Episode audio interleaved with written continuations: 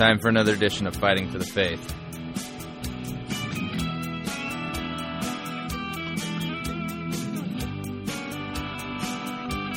Got some more thoughts about the Green Bible.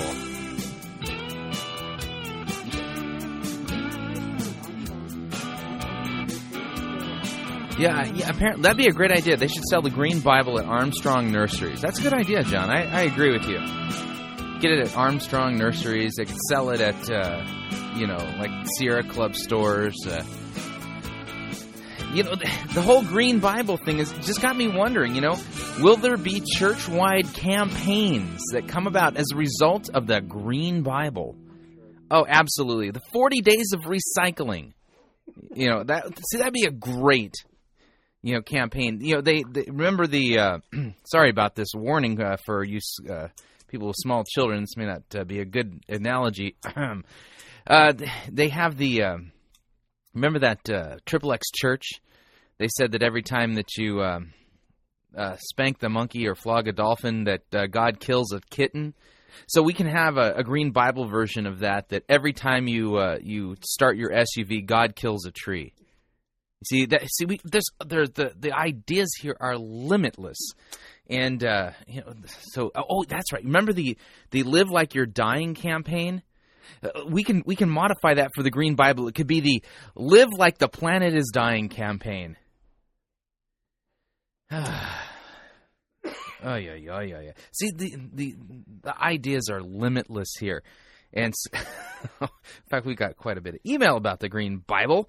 Um, uh, uh, Scott uh, writes. Uh, Scott from Osman, Illinois. He writes that he thinks that the Green Bible will actually end up refuting itself. He, he has a few thoughts. I, will share with you some of Scott's thoughts. He says if the people who put together the Green Bible use a somewhat reasonable, already published translation, I think it's the NRSV, the New Revised Standard Version. Um, I'm not sure if that's the you know it's it's somewhat liberal, but not too bad. Um, or for that matter, a paraphrase. The text would run the risk of refuting any article that makes the Green Bible a specialty Bible. You know, I agree with you, Scott. You know, here's the deal: if you got people out there trying to make the case that uh, the Green Bible is uh, the thing to be, and then they write articles in it, and you know, I think it'd be really, really gutsy of them to take some of these out of context verses uh, you know, from these, uh, take some of these articles that have these out of context verses and publish them right next to the verses that that talk about the Green Bible. Um, what does what he asked? What business does a hospital doctor have uh, putting together a Bible, especially with such laughable credentials? As it is, he cannot rightly distinguish between Christianity and pagan pantheism. Well, you see, Scott, you know you're being judgmental here. It doesn't matter if he's a doctor and he has no he has no credentials or letters behind a name in theology. See, he's experienced a transformed life, so those are credentials enough. You see, you, you just got to think here with a with a broader mind. Uh. Um, would anybody like to take up a collection to send the author the Bible in an hour by Wade Butler? That's a great little resource. Have you heard that? The Bible in an hour? It's pretty good. Um, how about this? Uh, how about how can this man practice medicine if he can't even correctly peg the largest source of oxygen on the planet is uh, as phytoplankton, not trees? Yeah, see, that's a great point. See, the you know, we should be worried more about the oceans than we should about the the trees because I mean the majority of our oxygen actually comes from offshore.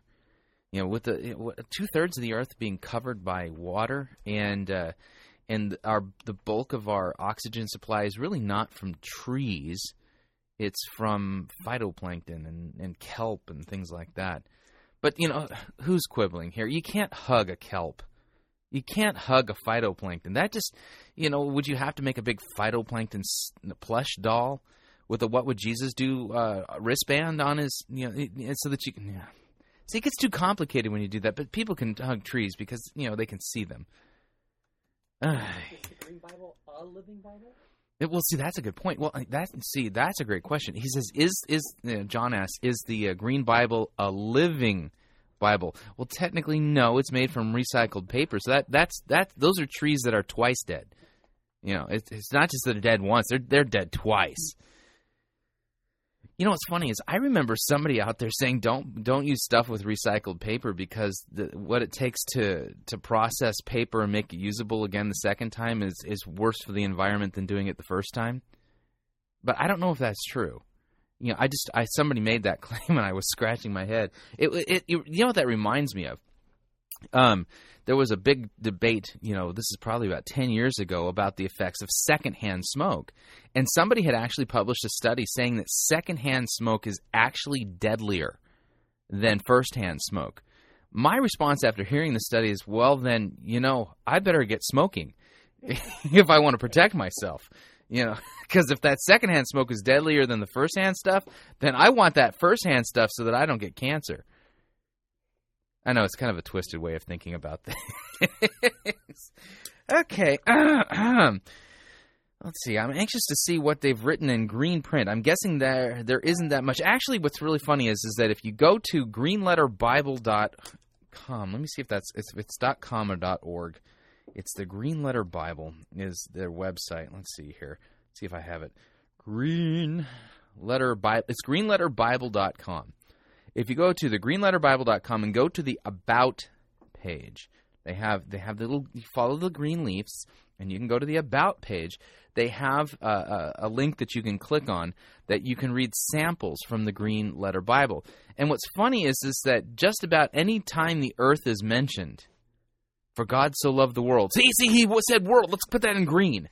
You know, that he gave his only begotten son. See, that means that God actually Christ died for the planet you know, for for Mother Earth, for the sins of Mother Earth. Uh, you know, it's just it's the kind of stuff that just makes you crazy.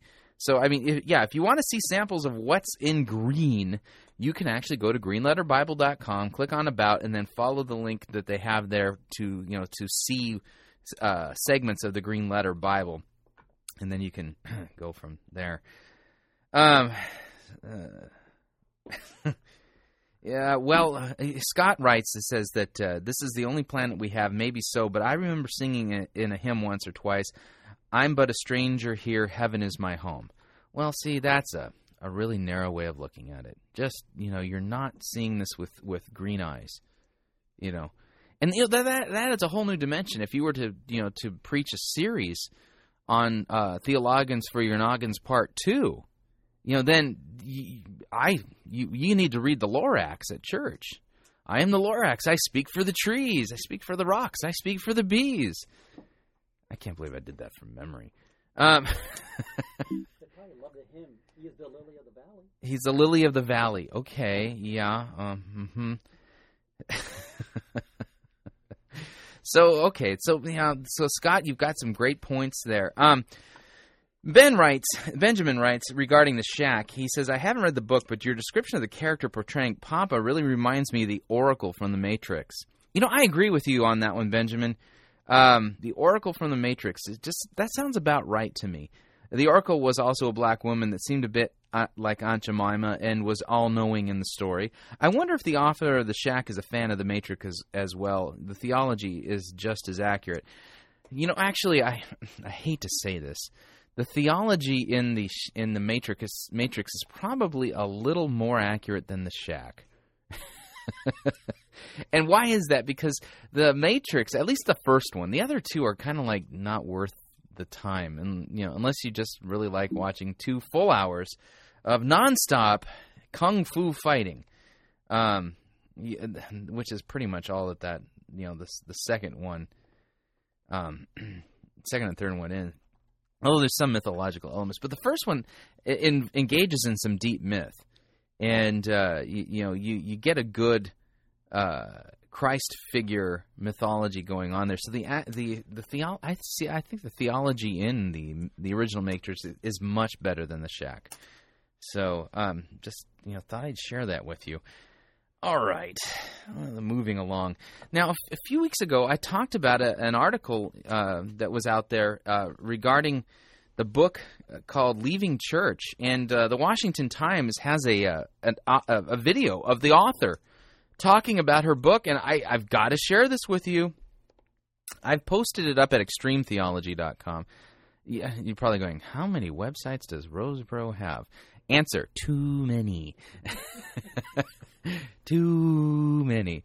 At extremetheology.com, I have this video posted, and it's the author of uh, the book Leaving Church, and she's talking about some of her discoveries and what she, you know, what she's uh, experienced uh, in her research and why people are leaving.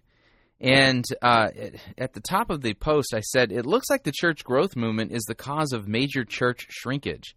So, um, you know, and she's going to talk about this and why uh, faithful people are leaving the church. And uh, would love to uh, just get your feedback on this one. But uh, here we go. Here's the author of uh, Leaving Church. This Sunday, the Washington Times will be carrying an excerpt of my new book. Her name is Julia Duin, by the way. And so she's really excited because the Washington Times is carrying an excerpt of her book, Leaving Church. Let's continue. Quitting Church. Uh, it took me about a year to research this, and the subtitle is Why the Faithful Are Fleeing and What to Do About It. This is about why a group known as America's Evangelical Christians are not, well, are not growing in church. In fact, a lot of them aren't there at all. Everyone says that, oh, 25% of the population, but it turns out that a lot of people are fleeing church. According to George Barna, who is one of the foremost pollsters of evangelicals, one million people are dropping out of church a year. Uh, one million, according to Barna, a million people are dropping out of church a year. I, how much? How many of those people are crumping and dying? You know, we we would expect that some some losses would occur from natural causes or unnatural causes, death being uh, one of those. Um, but uh, we're losing a million people in church a year. Um, how many years before we're down to zero? Uh, well, anyway, let's continue with uh, Julia Duin here. That equivalent. Well, that that was pretty interesting, and that's why I started looking into why people are leaving, and it is quite a fascinating story. Why are people leaving church? Well, there are several reasons a lot of them feel it's irrelevant or it's dumbed down. Like the many churches are cast for kind of a beginner Christian type of person. And most people have have kind of grown beyond that. After about five years, you're no longer a newbie. Okay, um, this reminds me of uh, Granger Community Church and Willow Creek, who've done the Reveal Now study, and gasp, couldn't you believe it? The uh, the people who are most mature in the Christian faith say they are the least satisfied with church, and uh, this woman has uh, discovered the same thing. You know, I got to tell you, if I if I had to attend Willow Creek, Saddleback, uh, Granger, any church like that, I, I would be pulling my skin off every Sunday because these churches just do not go deep at all. I mean, this is it's not even Christianity for for newbies. It's not it's it's vacuous and completely lacking in content and any real depth. And uh, you know, and what's Willow Creek's what's Bill Hybels' famous uh, line regarding this? Well, what we need to do is we need to teach the mature in Christ to be self feeders. See, it's your fault that you grew past the newbie stage and you're bored to tears with the, the mindless drivel that we're calling sermons nowadays. Uh, yeah. So, you know what it is? It's basically just a bunch of selfish Christians leaving church, having a temper tantrum because they don't want to be self feeders. They just need to grow up and buck up, you know, and pull up their big pant, their big pants, and put on their their their adult clothing and and learn how to feed themselves. Uh huh. I don't think so. Yeah.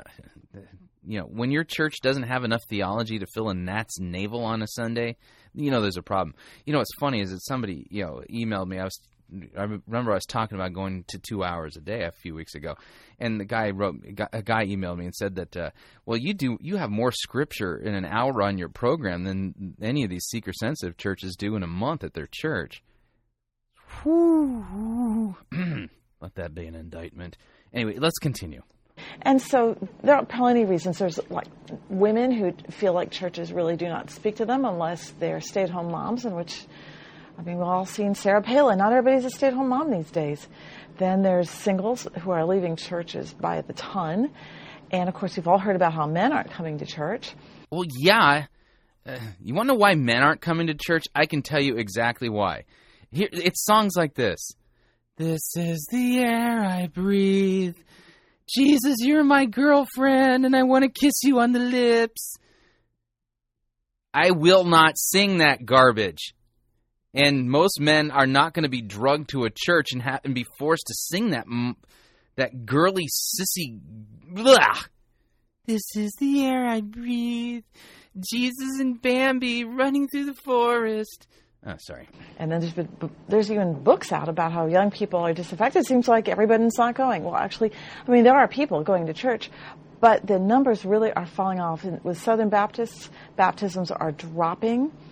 And Yeah, eh, because the Southern Baptists have pretty much gone purpose driven. there are just many, many groups that are having problems with it. And, and so many people are, they're meeting in home groups or they're just, they're just not going at all. The seeker-friendly movement, people ask me about that a lot, and there, that was a movement that started mainly in the early 90s, late 80s, to try to make church more understandable to the typical non-believer. But I think it's backfired. What happened is ser- services were changed from maybe two hours to about an hour and 15 minutes. And again, it was just dumbed down. Again, it was just dumbed down. Yeah, we can basically the seeker sensitive movement, also known as Church for Dummies, uh, and not in and not in the helpful sense. You know, those they have that that uh, you know welding for dummies, uh, you know, home framing for dummies, you know, golf for dummies, things. Those are supposed to be helpful. This the seeker sensitive movement is not helpful because it stays stupid. You know, jeez. And folks started leaving. They kind of figured, like, gee, I go to church, no one says hi to me. I don't like the worship. The sermon is like for juveniles. Why? I love the fact that I'm not the one saying this. Get this: the ser- the service is for juveniles. now, Chris, stop being so judgmental. You have to be. Un- you have to understand that uh, that you're, you're just selfish because you go to a church that where your pastor feeds you every Sunday. And they have Sunday school class, and you guys go deep in the scriptures. You guys are just selfish. You know, I you know I'm absolutely convinced that the churches who've stuck to their guns and the pastor has not given in to the seeker sensitive, purpose driven, mindless way of doing church and have actually done the hard work of a pastor, feeding their sheep Sunday after Sunday with sermons from God's word, correctly divi- you know, dividing law and gospel, giving people Christ and Him crucified. They ought to go on the attack at this point. They ought to go on the attack from a marketing point of view. And let me give you some po- uh, some postcard campaign ideas that you can do for your church. Uh, what you can do have, have you seen the pictures that came out of Andersonville during the Civil War, where the, uh, the the Confederates starved the Union soldiers to death at Andersonville? I would say take a picture of somebody like like Scarecrow Thin, like from Andersonville, and say, "Is this how your church leaves you? Are you starving for the word? Come to our church. We'll give you a real meal." You don't have to survive on bread and water. Or you can what you can do is you can have a, a postcard campaign where you have you show two different plates. One plate has a Twinkie and some jelly beans on it, and the other plate has like a steak dinner with the potatoes and the sour cream and a salad and a dessert on the side and say, "Now if the sermon's a meal, what are you being fed? Come to our church, we'll feed you." you, you I'm serious. It is time for churches who have been faithfully preaching and teaching God's word to get the word out that if you're starving at your church and you're tired of the mindless, mind numbing, ridiculously shallow, juvenile, girly, self help, pop psychology, spirituality, and drivel that's being passed off as church nowadays, that there is a place where they can still go and get a meal that they can still go and hear God's word, hear that Christ died for them, and that you and that your church is going to feed them God's word, and you're not going to skim over it. You're going to d- dive into it, go into the deep end, and take people deeper. And then what will happen is the seeker sensitive pastors will send you an email say that's so unloving and so unkind and so irrelevant. No one wants to hear that kind of stuff. They want to hear about their sex life. They want to hear about how to balance their checkbook and do good in their finances. Give me a break. Am I here? And so they're not there. And again, this is all about evangelicals, which is a big group. Catholics are feeling a lot the same way too. I'm not going to leave them out. And we all know that mainline Protestant church figures have been dropping like like a stone for 20, 30 years.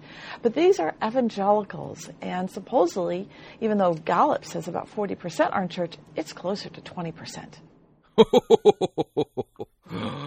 oh, the population of uh, the church has dropped in America from 40% to 20%. Thank you, seeker sensitive, mindless dribble movement. How do I really feel about that? Anyways, uh, it's with that in mind that um, we're going to begin what we're going to talk about for the remainder of the program. Talk about mindless dribble.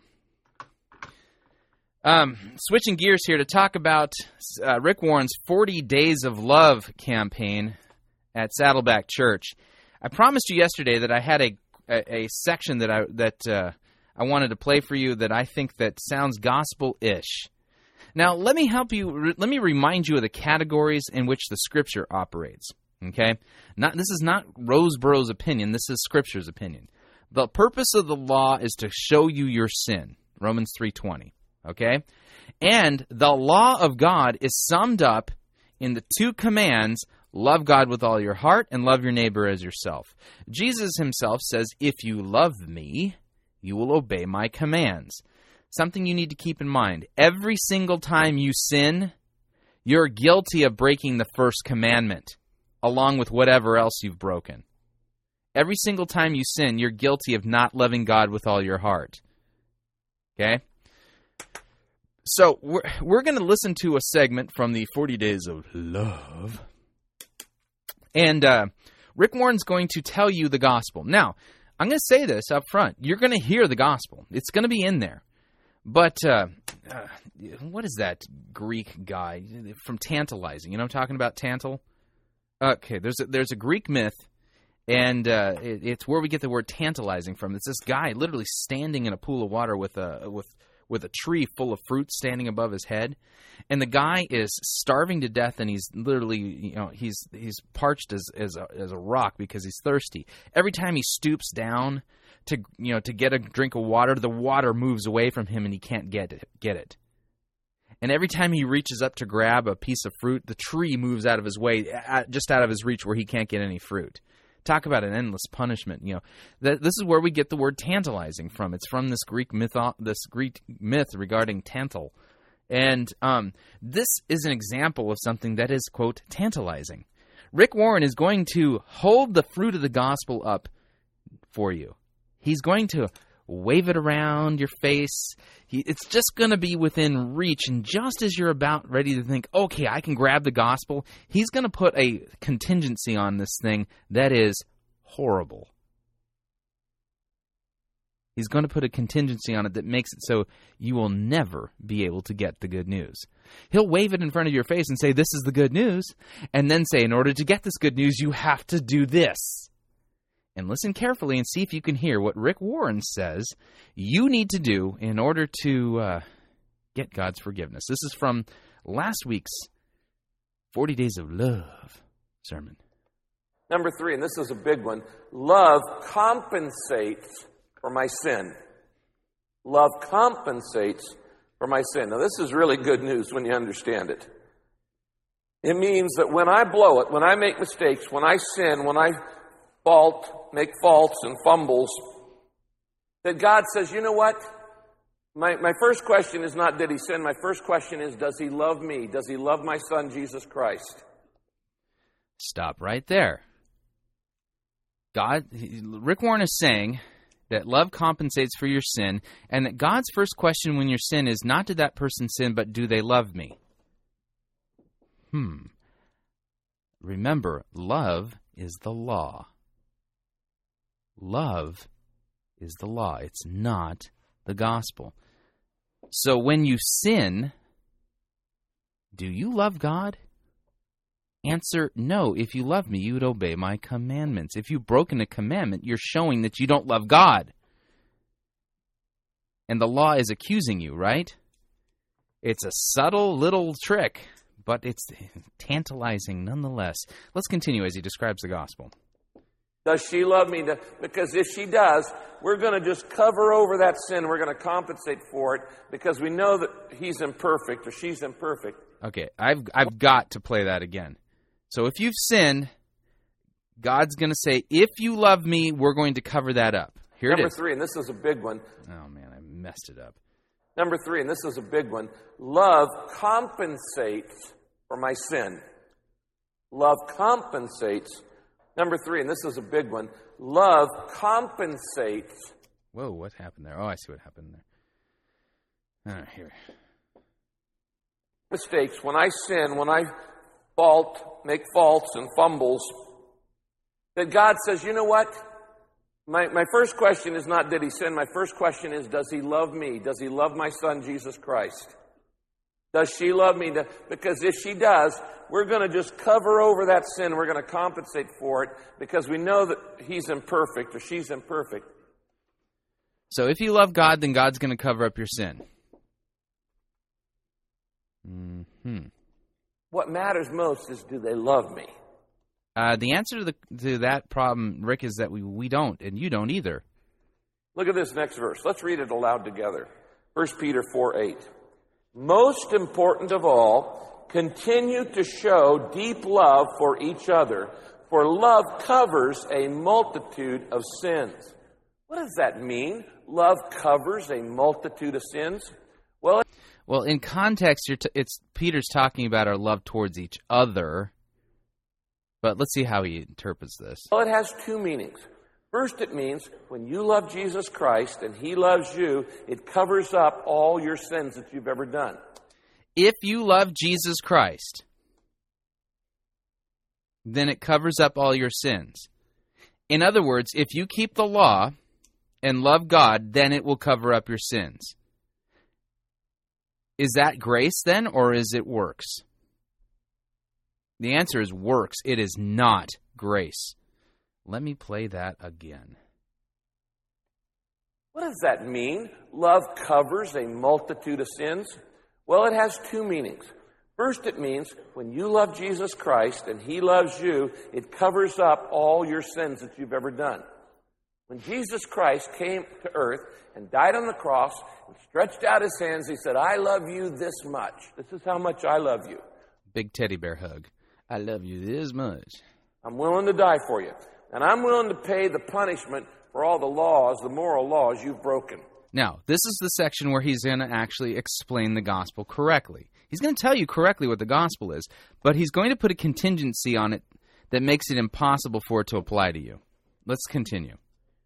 And I'll take your rap. I'll do your time. I'll serve your sentence. I'll pay your debt. And Jesus says, "Uh, Because I love you, everything you've ever done and everything you ever will do that is wrong will be forgiven. Is that good news, by the way? Yeah, that, that part's good news, Rick. Everything I've ever done will be forgiven. Everything I ever will do will be forgiven. That's good news. So, how do I get this? How does this apply to me? That is good news. That is very good news. And the Bible says that the love of Jesus Christ covers my sins. He says, We're going to like take a blanket. We're just going to cover it all up. Nobody can see it. Because I want you, God says, in heaven. Heaven's perfect and you're not. So far, so good here. We got a problem. We got to deal with all of the, your imperfections. Yeah, we, I got a lot of them, a ton of them, just today. Jesus says, I will go to earth, I will die for them, I will die on the cross, I will show them how much I love them, and my love, if they will accept my love, Uh, it will cover all their sins so they don't have to pay it pay for them anymore. That's good news. okay, so that's the good news. Christ has died for all of your sins. He's going to cover all of your sins, and and he's talking about Jesus' love for us. Now, let's see how this plays out in the sermon. Now the history of the world is that God uses imperfect people. He uses, quote, sinners to get the job done. He uses everybody who's imperfect, but who loves him. He uses everybody who's imperfect, but who loves him. I'm going to challenge that from Hebrews 11, but let's continue with the quote, and we'll uh, we'll go from there. One of the great stories in the Bible is the story of King David. He was the king of Israel. And uh, uh, David was not exactly a perfect guy. In fact, he blew it a lot. Uh, he lied, he cheated, um, he stole another guy's wife, he committed adultery, and then he had that guy murdered to cover up his sin. Not exactly a nice guy. I would say he was a sinner. But the one thing about David is that when David blew it, he admitted it quickly, and he would repent. No, actually, I remember Nathan the prophet visiting. You, you remember the whole Bathsheba thing? Okay, let, so it says that he admitted it quickly. All right. Um, no. Um, in fact, uh, David had that particular sin. He was covering that one up big time. In fact, okay, so there's Bathsheba uh, bathing naked outside of the palace. We what was she doing there? Um, mm-hmm. So David sa- takes one look at her and says, "Hey, let's invite her to dinner. My kind of girl." And uh, he does Bill Clinton with her, and um, and uh, she gets pregnant after he commits adultery with her, and um, he has her husband murdered, and he didn't repent, and God sends Nathan the prophet. Nathan the prophet comes and visits David and tells David this little story about a guy who owned a little lamb. And the little lamb was like a pet to his family. And his rich neighbor you know, uh, absconded the little lamb and, and barbecued it and gave it to his guests for dinner. And uh, David got really upset and just was all upset to hear the story about this poor man who had his little lamb barbecued. And Nathan says to to David, "You're the man. You're the one who did it." so, uh, uh, no, uh, Rick, we've got a historical issue here. You're not being biblically correct. But uh, anyway, we're going to have to go into our break here, and uh, when we get back, we will listen to the rest of this Rick Warren quote. We'll do some biblical analysis. And just so you know that I'm not picking on Rick, what I did is I did some drive by uh, phone calls today. I called three different pastors, played the sound clip for them, and asked them, "Is this good news? Is, is this the good news of the of the gospel?" To just get some feedback, and uh, you'll be interested to hear what these uh, other pastors had to say. So, um, if you would like to email me, talk about how we need to continue doing stupid church as people leave in droves because we have to be relevant and uh, you like sissy girly songs that sing about Jesus as your girlfriend, uh, you can do so. Talk back at fightingforthefaith.com. That's talk back at fightingforthefaith.com. We'll be right back.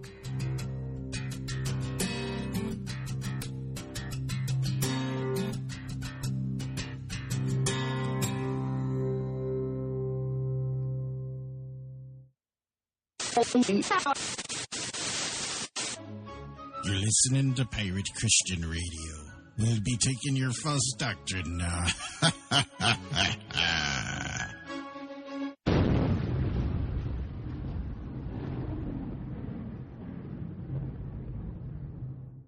Hi, I'm Patrick Kyle, a founding partner of New Reformation Press. Just as the first Reformation rediscovered, reclaimed, and restated timeless truths from the Word of God, the mission of New Reformation Press is to reintroduce these truths to the contemporary church and culture.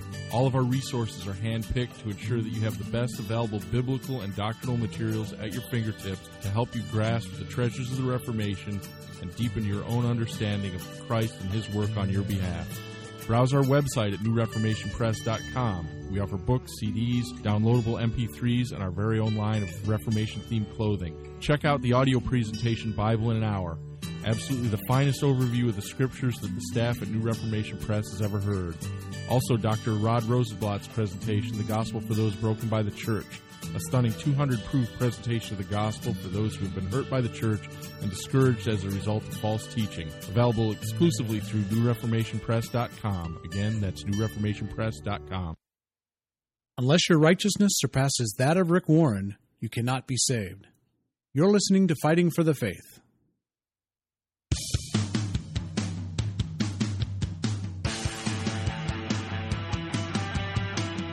All right, welcome back to Fighting for the Faith. We're in the middle of uh, doing some analysis of Rick Warren's presentation of the gospel from last Sunday's sermon from the 40 Days of Love. just got done hearing him present the gospel, and he uh, did get it right. But uh, there's some contingencies about to come come on the scene here that you're going to need to hear, um, and see if you live up to the contingencies of the gospel as presented by Rick Warren. And we'll do some biblical analysis, and then we'll play for you some reactions from uh, several pastors that I called today and uh, recorded their conversations after they heard this particular segment from Rick Warren's sermon. And I asked them basi- basically, is this the good news of the gospel? Is this good news? And uh, you'll hear their reactions. I, today we we interviewed uh, Jeremy Rohde from Faith Lutheran Church in Capistrano Beach, California. He's one of my pastors. We interviewed Pastor Craig D'Onofrio from uh, Mount Olive Lutheran Church in Pasadena. And uh, we also interviewed uh, Pastor Bryan Wolfmueller, uh, one of the hosts of Table Talk Radio, and uh, and pastor of Hope Lutheran Church in Aurora, Colorado, to hear what they had to say about. They just get their reactions to this gospel presentation from Rick Warren's 40 Days of Love. Well, we continue. We just corrected Rick Warren about how David was quick to uh, confess his sins. Uh, in the in the case of Bathsheba, that adultery, and then the murder, uh, David wasn't so quick. No, um, yeah, he covered things up, and it took the prophet Nathan to come and visit him on that one. But I mean, that's just a trivialing. Who cares? That's I'm being biblically nitpicky. We continue And quickly and says, I'm so sorry, God, I shouldn't have done that. I'm blow I blew and I really love you. And David, even in the middle of all of his mess ups, he loved God.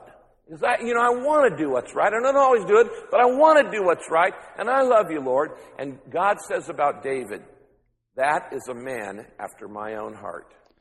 Was it because David loved God or because David had faith? I'm going to start opening up this uh, this question here quickly. If you have your Bibles, you might want to go to Hebrews chapter 11 and get ready because I'm going to be there pretty soon. But um, let's uh, let, us continue. Now that's both confusing and comforting. It's confusing. You know, how can you say that guy's a man after your own heart? He's just blowing it and making all. And then it's comforting because he says, "You know what? I'm going to cover over his sins because he loves me." Did you hear that? Rick Warren said that God said that he's going to cover over David's sin because David loves him. Is that the reason why, or is it because David had faith? We're going to have to go to Hebrews 11 now. I just, I'm going to have to do this at this moment, or I'm going to explode. I can just feel it. Hebrews chapter 11. Um, is this the uh, the Great Hall of Love passage, or is this the Great Hall of Faith passage? Let me read it to you. Uh, let me read these verse. Now, faith is the assurance of things hoped for and the conviction of things not seen. For by it the people of old received their commendation. By faith, we understand that the universe was created by the word of God, so that it was seen and what and what was not made out of things that are visible. By faith, Abel offered to God a more acceptable sacrifice than Cain, through which he was confirmed, commended as righteous, God commending him as accepting his gift.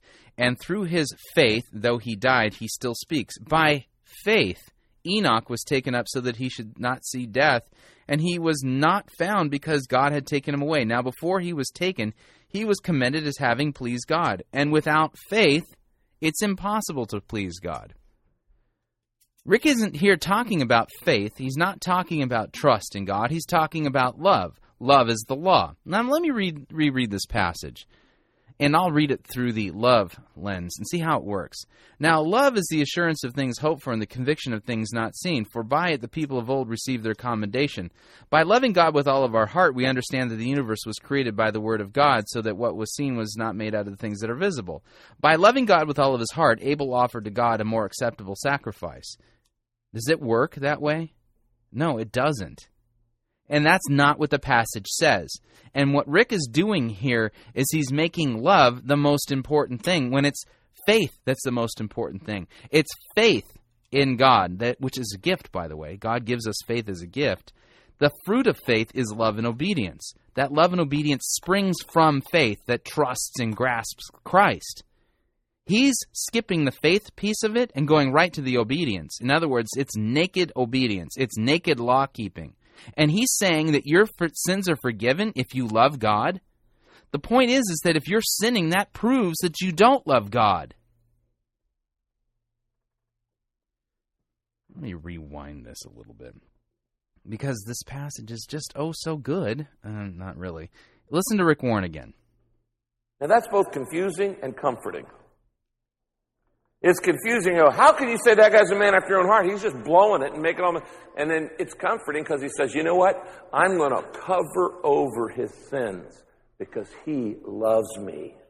No, he trusts. He has faith in God. If he truly, really, really, really, really loved God with all of his heart, he wouldn't have been boinking Bathsheba. If, if David truly loved God with all of his heart, then David could have died on the cross for our sins. Now get this if you don't get anything else. More important than you being perfect is that you love God with all your heart. Uh, I don't, Rick, and neither do you. God doesn't expect you to be perfect. And Be ye perfect as your Father in heaven is, is perfect. That's what Christ said. In fact, He knows you can't be perfect. In fact, you stopped being perfect a long, long time ago. So forget that one. And what matters is not that you haven't screwed up in life or messed up in life. What matters is, do you love God with all your heart? I wouldn't be screwing up and messing up, Rick, if I really loved God with all of my heart. Every single time you sin and I sin, we confirm and demonstrate that we do not love God with all of our heart. If we did, we wouldn't sin. And love your neighbor as yourself. God says if you do that, it will cover a multitude of sins. Isn't that good news? Uh, no, it's not. In fact, what you've just done is made my law keeping a contingency for God's forgiveness. Let me hear. I want you to hear this again in context. Listen carefully. At the end of this, he's going he's going to say that what's important is that you love God and that you love your neighbor as yourself, and that because of that, you're going to have a multitude of sins forgiven. He's making God's forgiveness contingent upon your law keeping. And if you believe this, you are going to hell. So forget that one. And what matters is not that you haven't screwed up in life or messed up in life. What matters is, do you love God with all your heart?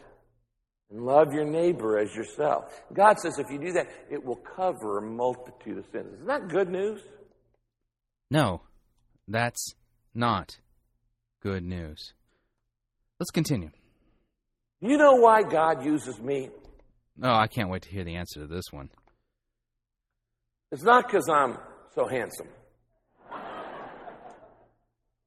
It's not because I'm perfect. Oh, no, no. You're pastor. I sin a lot. I'm Okay, I just want I, I want you to hear this. Rick Warren is saying he's confessing, and it sounds humble, that he sins a lot. Okay, he's just confessed that he sins a lot. And by the way, so do I, and so do you.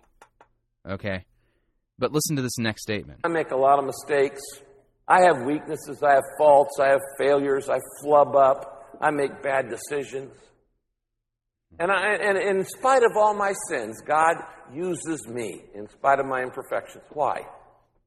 Because God knows in the depth of my heart, I love Jesus Christ.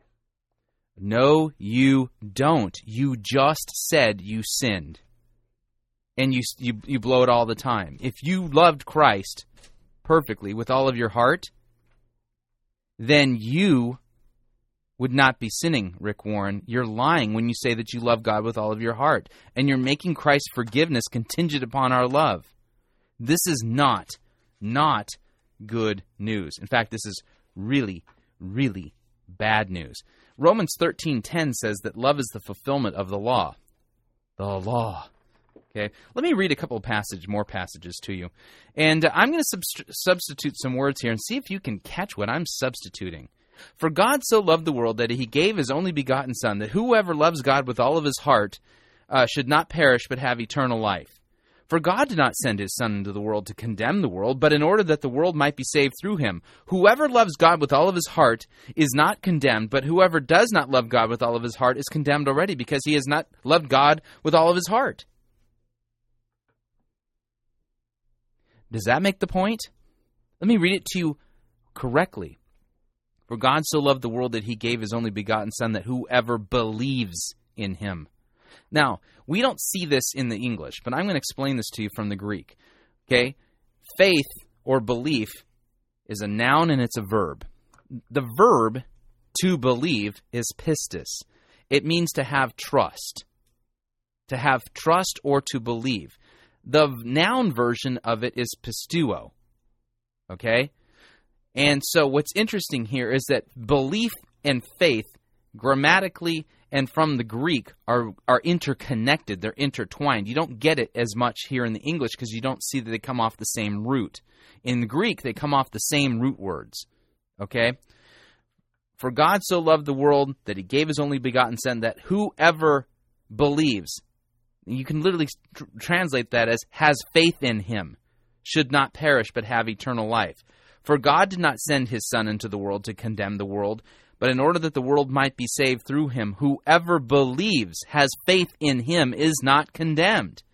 It doesn't say whoever loves God with all of his heart, it says whoever believes.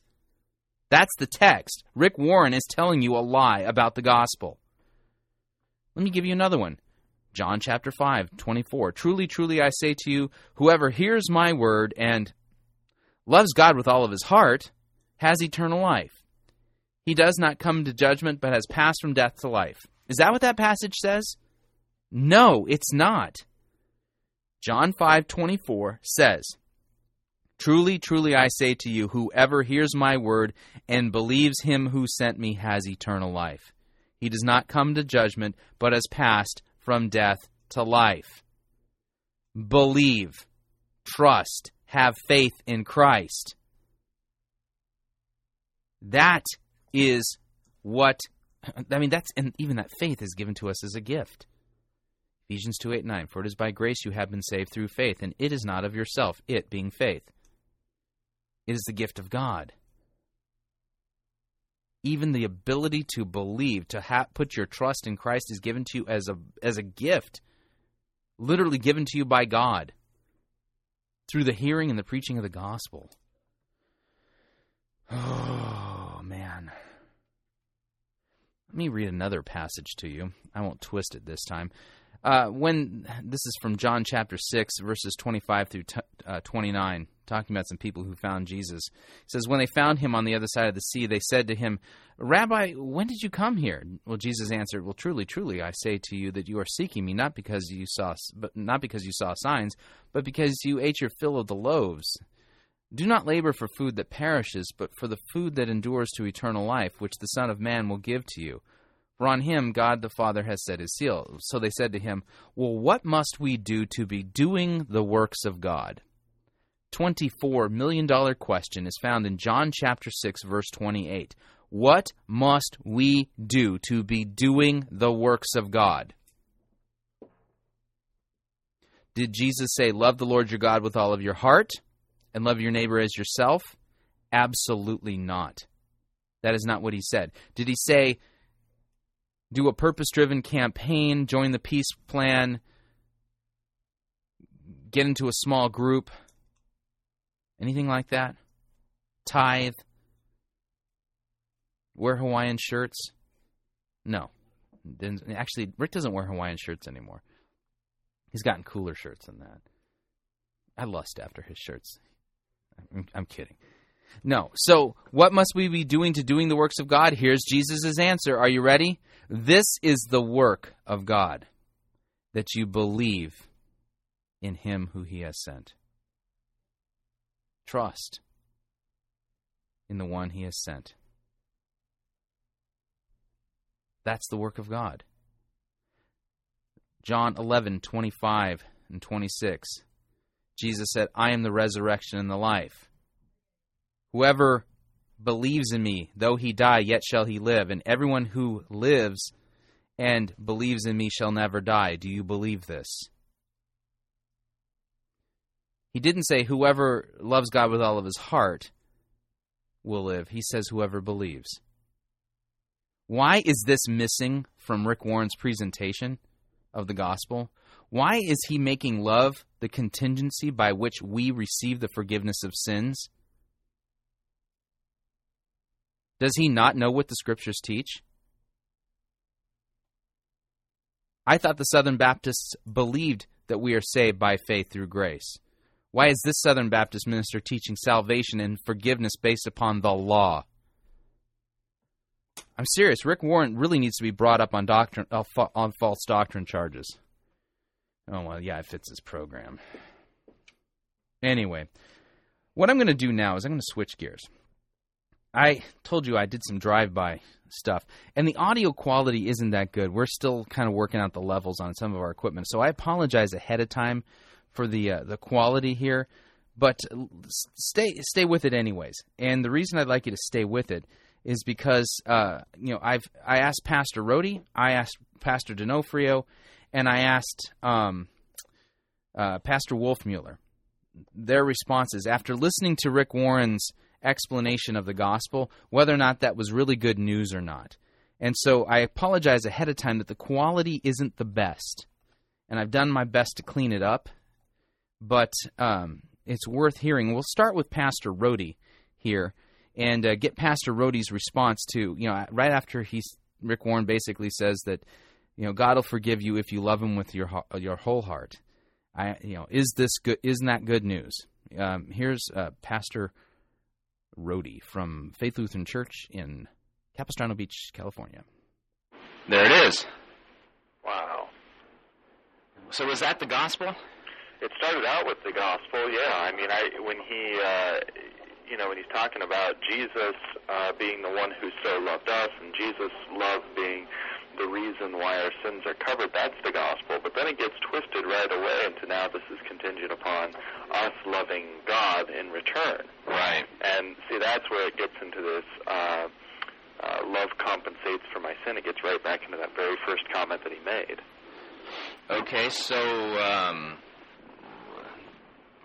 if I'm reading, if I'm hearing him correctly, and uh, God's forgiveness is contingent upon my loving God, then uh, then I'm not forgiven. Uh, well, yeah, right. I mean, that's that's the see, and there's the there's the problem with it, with the twisting of law and gospel. I mean, when it's gospel, it's it's God's love, it's God doing it, it's independent of you, it's sure and certain as soon as it gets set back on you as if, well, it's up to you to love, and your love needs to outbalance your sin, and your love needs to cover your sin, and uh, or God covers your sin because you love Him. Whenever it's like that, it's put it's put back on you, and it's uncertain, and it's wavering, and it's subject to all of our faults and foibles as sinful human beings. So, in other words, it completely negates it. Wow. All right. Well, maybe I just didn't. Uh, I, I wasn't imagining that. it just uh, sounded like uh, the law to me. I mean, doesn't Jesus say, "If you love me, you'll keep my commandments"? Yes, that is what he says. So, isn't it when we sin that that's a lack of love for God? I'm sorry. Say again. If if we're sinning, doesn't that really show that we don't love God? Well, yeah, it completely does. And, you know, where Jesus says, if you love me, keep my commandments, I think we frequently take a too narrow view of that and we just think, oh, the Ten Commandments, that's what it means. And we turn that entire thing into law, um, which if you, if you take it with that understanding, it is law. But the other thing to remember is when Jesus says, if you love me, keep my commandments, um, at least one of the places where he says that is John, and uh, the, the institution of the Lord's Supper is not there in John. If you line it up chronologically uh, with the other Gospels, Jesus had ju- had just instituted the Lord's Supper um, previous to saying those words. If you love me, keep my commandments. So what I think Jesus really has in mind there is is the whole kit and caboodle, the gospel and law, so to speak, everything I had to say. If you love my word, keep it, type of thing. Right. Now, of course, the law, you know, that's great and wonderful, and it's full of gospel because there's gospel commands in there: take, eat, take, drink, uh, you know, be baptized, um, that type of thing. But now, of course, the law always accuses, and that's one of the great insights of the Reformation. So, as soon as you say, "If you love me, keep my commandments," you think, "Well, geez, Even the ones I do love, and even the ones that are pure gospel, I don't keep. And so already the law is back accusing you. Right. Okay. So that's uh, one pastor's response. That's uh, Pastor Jeremy Rohde. I'm, you know, I'm going to go. I'm going to do Wolfmueller next because D'Onofrio's is the hardest to make out. So, and Wolfmueller, he, yeah, Wolfmueller is the easiest one to make out. So uh, we'll we'll do Wolfmueller right now. So one of the pastors I've uh, you know I've played this for has basically said that Rick Warren struck out. Uh, let's see if uh, if another pastor thinks that Rick Warren struck struck out. So uh, again, I just played the quote for Pastor Bryan Wolfmueller, and uh, ask and ask the question: Is this good news? Is you know is the, is this the good news? And let's uh, hear what Wolf Wolfmueller has to say. Whew, no. All right. So uh, what do you think? Well, here, the, the, boy, oh boy, this is a rat's nest. I went down the other day to try to put up a, a microphone up in the church uh, for doing this thing, and, and there was about 50 pounds of cords, and I was sitting there trying to untangle one. For, and this is how this sermon is. I mean, you've just dumped a, a rat's nest into our laps, and we got to try to uh, try to sort it out. But let's let's start here. Uh, uh, Warren is going to make a false distinction between sin and lack of love. Uh-huh. So he's going to say, look, David, uh, David sinned. He committed adultery. He committed murder, but he still loved God. No. In fact, the, very definition of sin is a lack of love for God. Mhm. It's almost like Rick Warren is saying, well, it's all right if you break the third commandment, uh, you don't keep the Sabbath. It's all right if you break the sixth commandment to commit adultery. It's all right if you break the eighth commandment and you bear false witness, as long as you don't break the first commandment and have other gods. Well, for goodness sakes, every time we break any of the commandments, we're breaking the first. Every time we we we we steal or we lie or we uh, uh, uh, murder or commit adultery or break any of the other commandments, every time we break those commandments, we are by definition not loving God. Right. So he's so the first thing he's done wrong is he's set up this kind of false dichotomy between what we do and what we feel.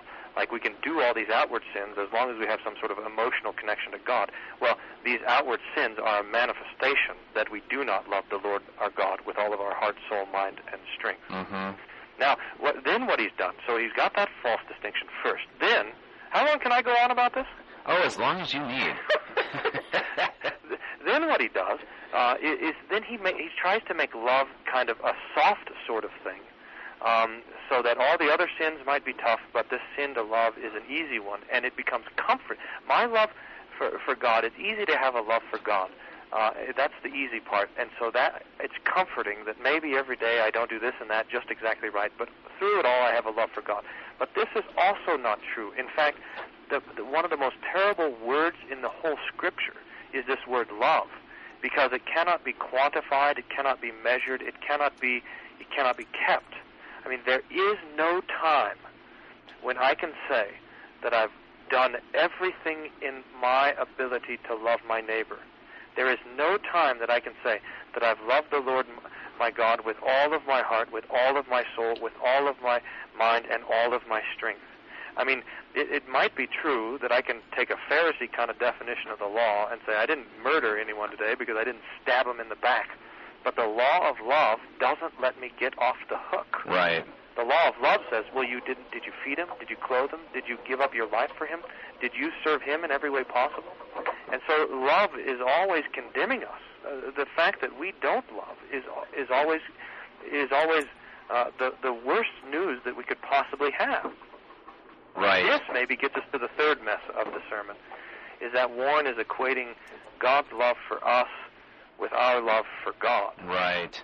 Uh, Well, I think it goes a little deeper than that. I mean, he literally says that God will forgive us if we love him with all of our heart. That's kind of a, a terrible contingency, if you ask me. right. We're forgiven not because we love God, but because God loves us. Mm-hmm. We're, we're holy not because we love our neighbor, but because Jesus has made himself our neighbor and has given up his life for us.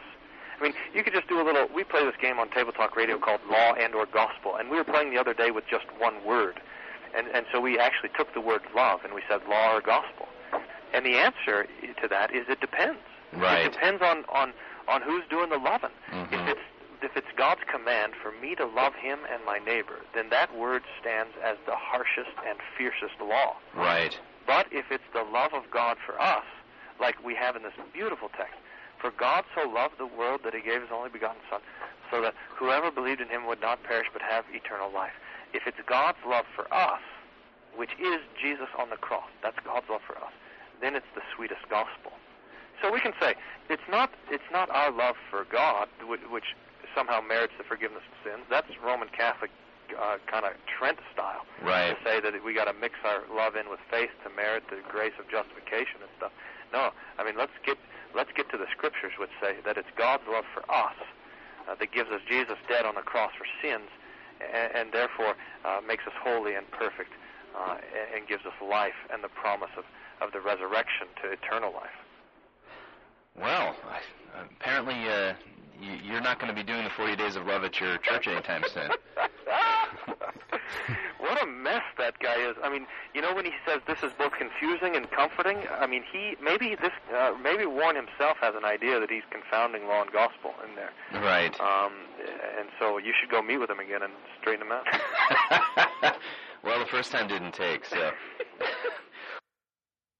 All right. There's my. Uh, there's Bryan Wolfmueller weighing in on Rick Warren's 40 Days of Love and whether or not he's getting law and gospel right and whether or not we heard the gospel. And last but not least, this is the tougher one to listen to just because our audio equipment wasn't wasn't leveling out right. But uh, again, this is uh, this one is uh, Pastor Craig D'Onofrio's uh, response after hearing Rick Warren talk about the gospel and whether or not we heard the gospel. Was this good news, Pastor D'Onofrio? Here we go. All right, there you have it. That's horrible news. Oh, it's horrible news. Why? Why is that horrible news? He just said that Jesus died for our sins, and all you have to do is love him, and you'll be forgiven. Because Rick Warren hates Jesus. Not only does Rick Warren hate Jesus, but we all hate Jesus. Okay, so you're not just uh, singling him out. No, but he's the one spouting off, so he gets it first. Um, you know, the deal is this: if we truly loved God, we wouldn't sin, or we'd, we'd at least feel a lot more guilt for our sins than we do. Mm-hmm. We sin all day long without even thinking twice about it. We gossip, our tongues cut people deeply, we don't even think about it. We talk behind people's backs, we tell lies, you know, we, we cheat, we do all sorts of things. Well, speak for yourself. I'm I'm I'm almost perfect. No, no, I work with you. I know you. Too much time with you. You're, you're the worst. But, Uh, all right, I admit it. but, but you know, it, it, this is a religion that's about me. If I love God enough, then God's going to love me back. How can I ever be sure that I love Him enough? How, how will I ever be sure that I truly love God enough? And the answer is going to be by my works. Yeah, that's why I got to go to Rwanda and join the peace plan and uh, be a small group study leader and um, you know recycle. So will our works ever bring us enough comfort, though? And the answer is there is no, because our works are imperfect and we know our own hearts. So we either have to delude ourselves into thinking that we aren't sinners and that we actually do love God, or we need to find a God that's merciful to sinners who spit in his face all day long. And that's the kind of God that I have. Uh huh. So it's not, so that's different. So then your God forgives you even if you don't love Him with all your heart. my God loves me in spite of me not loving him. You know, I, I think the greatest parable is the prodigal son. Because the son basically spits in his father's eye, takes his money, goes out and squanders it. He whores around, he becomes a drunk, he parties hard, he blows it all, and he comes back deciding that, you know, it would be better for him to be a slave to, than to eat pig food like he was wanting to do mm-hmm. and and he comes back, and before he can get a word out of his mouth, his father runs down the road. He throws his arms around him. He throws his robe on him. He throws his ring on him. He says, "Kill the fatted calf. My son's home," and he restores his inheritance. And all that this little ingrate did was spit in his father's eye. Wow. He came to his senses and he said, maybe I could come back and be one of his slaves because his slaves eat better than me. And before he can even ask to be a slave, he's restored as a son. Oh, well, that sounds like too much good news to me. I mean, without the law, we don't have any leverage to make people be nice and do good things. Well, that's the question, and and I know I've heard you talk about it. Is the is it the law or the gospel that that causes us to do good works? You know, uh, Romans tells us it's the kindness of our Lord that leads us to repentance. Right. And and it's the gospel that drives us to our knees. When we see a Savior who loves us in spite of our vitriol and our hate, in spite of our malice toward Him, then we know that we've got the right Savior because He He's the one who forgives all sin. And that's when we're driven to our knees and we say, How can I be hateful to a God who loves me as as Nagel used to say, cow very much. And uh, there he he displays that even as we're mocking him and and stabbing him and everything else, he says, "Forgive them; they don't know what they're doing." Sounds like one of those psalms. Uh, that, um, how's it go? Oh Lord, if you kept a record of wrongs, and who could stand? But with you there is forgiveness. Therefore you are feared. Yeah.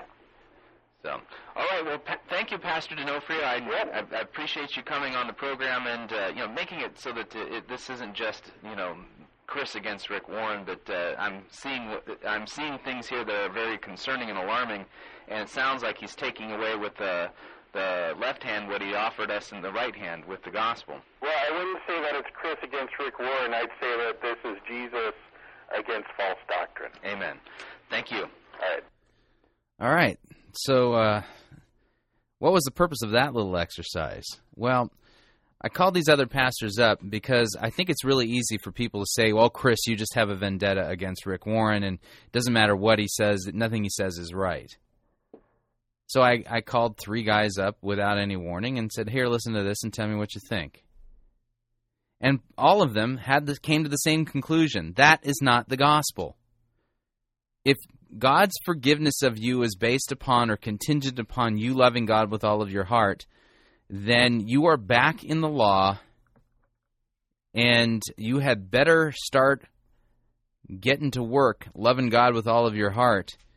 And that means stop sinning altogether. Rick Warren says God doesn't want you to be perfect, he just wants you to love him with all of his heart. Well, if you loved God with all of your heart, you wouldn't sin. That in other words, you'd be perfect.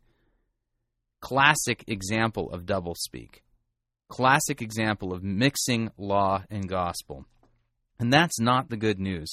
The good news is that Jesus Christ has done it all for you and is offering you salvation and a complete pardon for every one of your sins gratis for free. For God so loved the world that he gave his only begotten Son, that whoever believes and trusts in him would not perish, but have eternal life. For God did not send his world, Son into the world to condemn the world, but in order that the world might be saved through him. Whoever believes in him is not condemned, but whoever does not believe is condemned already, because he has not believed in the name of the only Son of God. That's the gospel. That's what's missing from this sermon. That's the kind of stuff that we need to hear, both believers and unbelievers, Sunday after Sunday after Sunday. If you would like to email me and let me know that you love God with all of your heart and that God forgives you because you love God with all of your heart, email me. Talk back fightingforthefaith.com. Love to hear from you. And if you claim to be perfect and love God with all your heart, give me the email for your spouse too. Would love to talk to him or her. Till next time, God bless.